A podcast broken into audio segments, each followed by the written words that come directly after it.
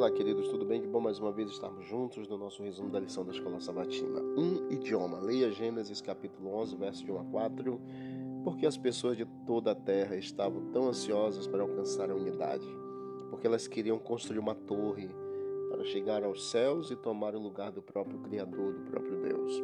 A frase toda a terra refere-se a um pequeno número de pessoas as que viviam na época após o dilúvio. O motivo da reunião está claramente indicado no verso 4. Queriam construir uma torre para chegar aos céus.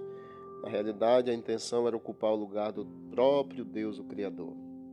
Os construtores de Babel, eles alimentavam a ambição equivocada de substituir Deus, o Criador. A lembrança do dilúvio deve ter desempenhado uma função nesse plano da construção da Torre de Babel. Eles construíram uma torre alta para sobreviver a outra inundação se houvesse, apesar de que Deus já havia prometido que não aconteceria novamente. A memória do dilúvio foi preservada na tradição lá da cidade de Babilônia, embora fora distorcida em conexão com a construção de Babel, que é a própria cidade de Babilônia. E esse esforço para alcançar o céu e usurpar o lugar de Deus, de fato, caracterizaria até o próprio espírito de Babilônia. Você vê, por exemplo, Nabucodonosor, na história da Torre de Babel, também é um tema importante no livro de Daniel.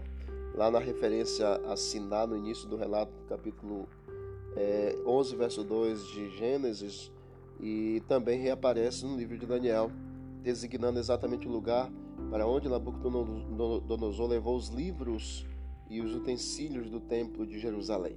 Entre outras passagens do livro de Daniel, nós vemos o episódio da estátua que Nabucodonosor mandou levantar, erguer, toda de ouro. E essa estátua ele levantou exatamente no Siná, que possivelmente tenha sido exatamente no mesmo lugar, a planície é, onde tinha sido levantada a Torre de Babel. Então você percebe orgulho e ambição que permaneceu durante também a história da nação babilônica. Deus abençoe você, querido, Deus abençoe a mim, que possamos ter o senso de que nós precisamos, dependemos do Senhor, que andemos dignamente diante do Senhor e busquemos cada dia alcançar a misericórdia e a graça dele na nossa vida. Vamos orar?